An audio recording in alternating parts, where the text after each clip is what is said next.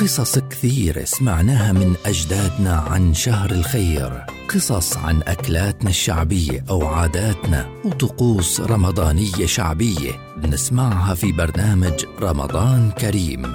رمضان كريم برنامج رمضاني يصحبنا فيه الحكوات حمز العقرباوي خلال شهر رمضان في مثل هذا الموعد عبر أجيال.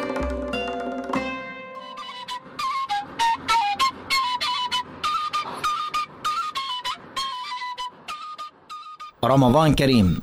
روح رمضان يا ختيار. الله يسهل عليه. كل سنة وانتو سالمين. اللي صام صام.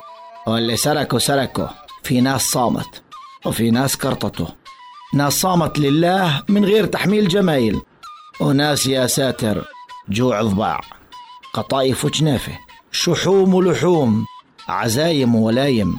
تراويح وجوامع. أقصى وجمعة وليلة قدر. ونيال من رابط هناك ونال شرف الصلاة في المسجد الأقصى. خير وبركة هالشهر. خير والحمد لله. طلعتوا الفطرة وزعتوا من خير الله اللي أعطاكم تنسوش وقولوا الحمد لله.